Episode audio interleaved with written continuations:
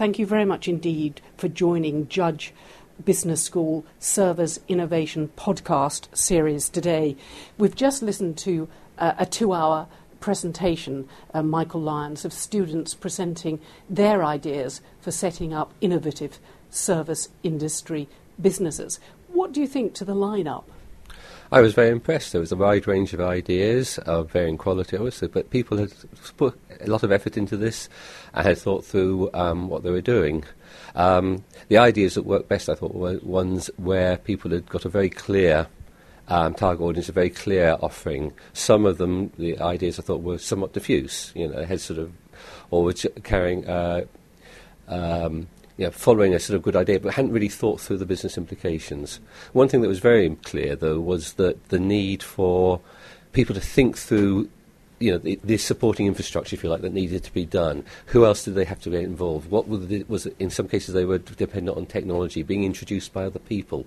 Know, what were the incentives for that? So there was a lot of sort of uh, systemic ideas that needed to be thought through as well. Yes, we saw any, everything from the delivery of individual health checks uh, through service innovation to uh, having brollies at London underground stations through Oyster cards when it rains that you just rent out and give back. And they seem to make a lot of money when they weren't given back too. Uh, to innovation in Royal uh, mail parcel delivery too. But, but as you said, it, it's getting da- digging down to the detail of the business plan. Yeah, that's right. Um, the most impressive um, posters and presentations, people had really thought through what the costs would be, what the prices would be, uh, um, who who would be their target audience, um, and how they would really introduce uh, this, and even thinking some of the risks through. Um, the least convincing ones were people who either hadn't thought through the economics at all, who, who had picked a price but really hadn't thought about what the drivers of their costs were. Or, or, what you know what else had to be done and what else had to be introduced to, to, do it. So in some cases, there is an expectation of technology being there, but no reason why other people should introduce it. Do you agree with that, uh, Kevin Bishop? Would IBM have invested in some of these ideas? And, and what a novel thing for Judge Business School to do to, to introduce service innovation uh, uh, courses. Uh, very much I do. I think it was really striking when you look through the different posters from the different student teams how much integration was necessary to deliver many of the service they proposed.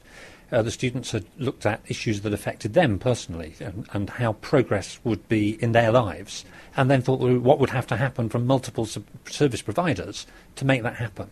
And I think that integrated thought process that connects different surprise, uh, service providers for the benefit of the user came out very strongly in the vast majority of the pieces. But also, what came over was that there are really no holds barred. You can go into to any industry these days and start to innovate through modern technology, through being online, just through what IT can deliver now. Uh, not just IT, but just the availability of data and instrumentation. There's, there's knowledge in all sorts of places, whether it's um, what you referred to earlier with the personal healthcare, understanding my pulse, my blood pressure, and so forth, uh, whether it's responding to things in one's daily life not being there when a parcel is delivered and how you respond to that. Uh, there's data to collect that now because it's on Oyster cards, it's in the handheld terminals that people deliver. So you can then connect that data to apply service in a much better designed way based on fact, not just based on emotion, would it be a good idea, but actually getting some evidence for it really would be a good idea and it would benefit this number of people and to this degree of time saving and therefore to this degree of cost benefit. This is real service design based on science and engineering principles, uh, not just touchy-feely emotional responses. They're important too. We also w- want to connect uh, in a in a human way, in a very social way with people. Uh, but service design is about the substance of what's done, not just the pleasant experience of how it's done. Do you agree, David Simoes-Brown of Nesta? Would Nesta have invested in these? Um, probably you'll go home and, and create some kind of list and start emailing our participants. Uh, well, I wouldn't commit to anything on, on air, clearly, but uh, the curious thing about this was that. Um, I'm working on a number of projects with corporates uh, at the moment in, in, in service design, and we're all already working in at least three of the areas that came up today. So the teams uh, that I saw, that we saw today, uh, weren't playing at it. I think they were they were doing it for real. So I just I, I would like to say they got very close to, to things that are actually happening out there in the market, which is which is great to see. Now, one of the issues uh, uh, you come across in, in good old-fashioned industrial design is is what, what's called the magic carpet idea. So uh, a designer comes along and says, "Wouldn't it be great if we had a magic carpet?" And everyone goes, "Yes, it certainly would," uh, but they kind of forget to do- design the engine uh, uh, of this thing.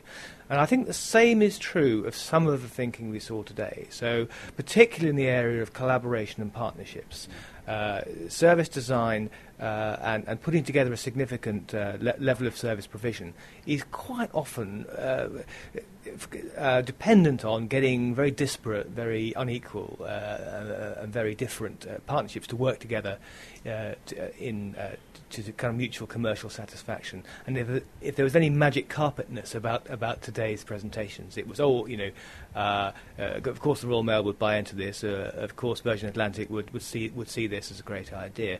And actually the business case is quite difficult to make uh, to these people. Were you surprised that when uh, participants and the audience voted, that only two of the nine ideas got a thumbs up, a yes? I was. I think they were a very cynical, very cynical bunch indeed. Uh, although, although happily, they, they, the audience seemed to like the same ideas that I did. So I think uh, cynical but accurate. Uh, uh no, I, I, think that was. Um, I, I, do like the idea of, uh, of some sort of pre-testing or some sort of peer-to-peer uh, element to this because it gives you an idea whether the thing's going to fly.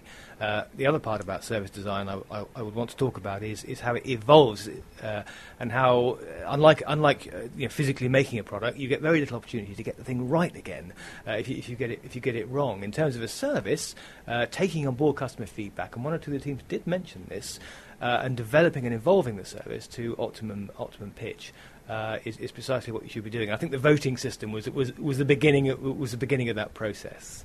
Michael Lyons at BT, obviously you're at the forefront of service innovation, uh, technology, the internet. Um, do you think it's a good idea to play games like this, to get people together, to collaborate, to, if you like, think of the future, uh, as Kevin said, of their lives? Oh, definitely. Um, that's the only way innovation can occur. Uh, you really want people to think about the technology, what it's capable of doing. Try, I think, many often just try out ideas and see what works and what doesn't work. One of the nice things about um, both technology and services is that people design design something for one purpose, and then the users find all sorts of other ways of um, using what's been developed. Right? And um, you know, no one company, no even no one group of companies can think of all the um, things that's possible, particularly in something like ICT, which is going to be. Inter- there are ICT services, but there are also uh, most of the service sector will become ICT enabled. It will be, you know, in everything in some way, enhancing, uh, improving, making more efficient services in all sorts of areas. And I think it's this sort of exercise that starts highlighting what the potential is. And is there any magic formula, I'm sure our audience would like to know, for saying, well, if you're talking about service innovation, um, we have a course at Judge Business School. Here's the 10 things that are going to make this service innovation, this idea, um, this industry successful. I doubt it. I don't think so. I don't think. Um, I've spent many years um, being asked to sort of predict the future, and the answer is you can't predict the future. You can sometimes sort of predict won't what won't work, but you know, a bit of cool technology may or may not be um, attractive. Um, the, the, there's a, always been a strong sort of technological determinism. This is a really wonderful bit of technology, just people will want to use it, won't they? And the answer is no, they don't, not unless they can see a benefit to themselves. And how people see a benefit to themselves is very often not obvious to the enthusiasts. I think you're just going to have to suck it and see. Some things will work, some things will don't work. Kevin Bishop, how do you do that uh, and take these ideas forward in IBM then? Is it the team, is it the individual you invest in as much as the service innovation idea? Uh, it really, truly is the individual, unless we build people who have deep knowledge in a particular area, but are very strong at collaborating with other people. It isn't possible to make any of the ideas we heard today turn into something real, executable, of any benefit to the user. So at the end, building the right skills and competencies in individuals is great, but building them individuals that are capable to work in teams, that's where the real value comes. And I think that's why exercises like the things that we've been going through today are so profoundly useful. They let people experience that in a very visceral way, in a very immediate way, very quickly. And actually translating that back out into the real world is what brings innovation. So, do you think going on a course, uh, a management school course, helps to galvanise the thoughts around service innovation?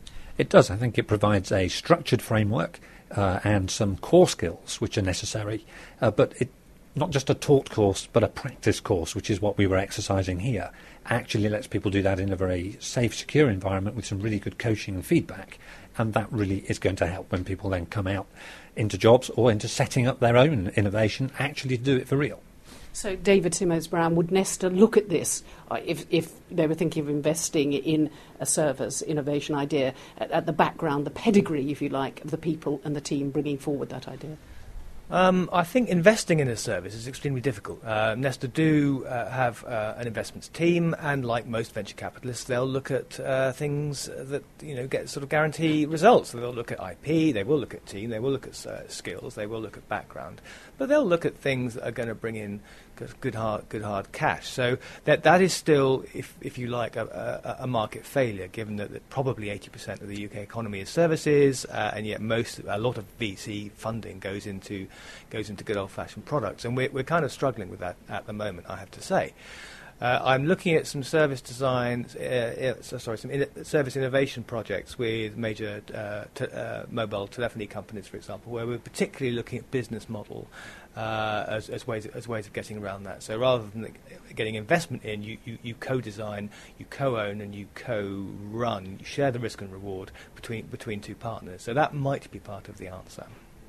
And uh, it must be a very exciting time for you to, to, sit in the position you're in, to just see young people coming through with enthusiasm, uh, qualifications, knowledge of the service industry because the world's going to change beyond recognition, isn't it, in terms of, of service innovation? it, it is the future. Uh, and um, what we saw today, the, the sheer range of, of, services on offer, you know, software as a service and massage as a service are two entirely different things. And, you know, it's, it's ambitious to even try and think about those two in the, in, in, in, in you know, in, in, the same, in the same compartment. So I think uh, what Judge are doing is extremely ambitious, extremely brave, and, and rather necessary.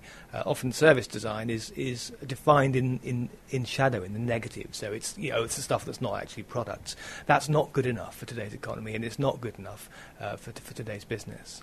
Okay, to wrap up, gentlemen, just one thought on the changing world and service innovation. I mean, 20 years, 30 years' time, our service is going to be delivered, you know, throughout industry completely differently from how we're receiving them now. I think we'll see some services being delivered much as the same as way as they are now. I think a lot of the technology will be hidden in the background to make things more efficient, to provide better information to those delivering services that the service quality is improved. But you will also see new services, new ways of delivering those services over the internet or whatever comes after the internet. Uh, Kevin, uh, is the world changing? The world's very definitely changing, and one of the places it's changing fast is around the public sector because they've suddenly realised they're in the business of providing service to citizens. So the shift away from being provider oriented to actually caring about what we do for citizens is a huge shift, and I think in many ways public sector are actually leading the way at this time, and that's very healthy. David, do you agree? Uh, I think the integration in between product uh, and service innovation uh, will be a, a long-running theme. So you know there'll still be stuff to sell and, and stuff to experience. Uh, and I think uh, what a lot of what technology will, in effect, do is allow the human-to-human interactions of service to come to the fore. Uh, technology can get in the way, and I think the better it gets, the more invisible it will become, uh, and it will allow service providers to provide service uh, almost on a person-to-person level, uh, as if they were in the same room, as if they were in the same same family. So I think I think technology will reach a peak at which it disappears. well, Michael sort of mapped out that vision of the world, but actually that's about expectation and customer expectation, isn't it? Yes. And, and if you're a company or a young person going into business today, that, then actually it says that our expectations or the customer's expectations are going to, to um, be more and more important in the delivery of the service of your industry. Yeah, absolutely. Um, we see now people get, more, I think, get more and more dissatisfied with um, services because their expectations are rising all the time, uh, and that will continue. Um, there's also an element that people do expect the services to be tailored much more around their own um, pre- preferences, uh, and this is against a, a trend to try and sort of give a very standardised service because that's quick and efficient and it's how you've done it in manufacturing. In services, that doesn't work, and we're now be- realising that and trying to say how can we get the technology to allow the customization, if you like, or personalization of services.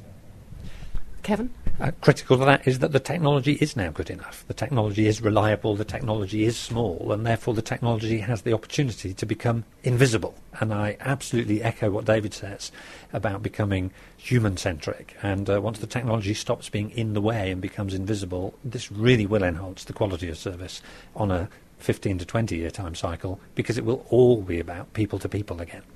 And, and, David, just in terms of customer expectation, is going through the roof if you're setting up a business.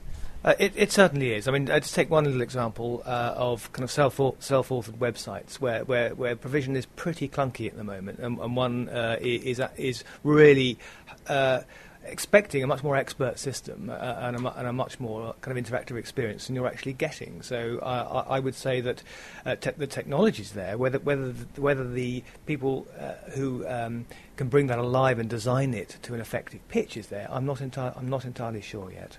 Uh, um, ten years ago, we were all saying roll on artificial intelligence. I don't, I don't think that's going to be the solution. So it's, it's going to be enab- enabling human beings to interact together again that's going to be the, the, the key thing going forwards. Michael Lyons of BT, Kevin Bishop of IBM, David Simoes-Brown of Nesta.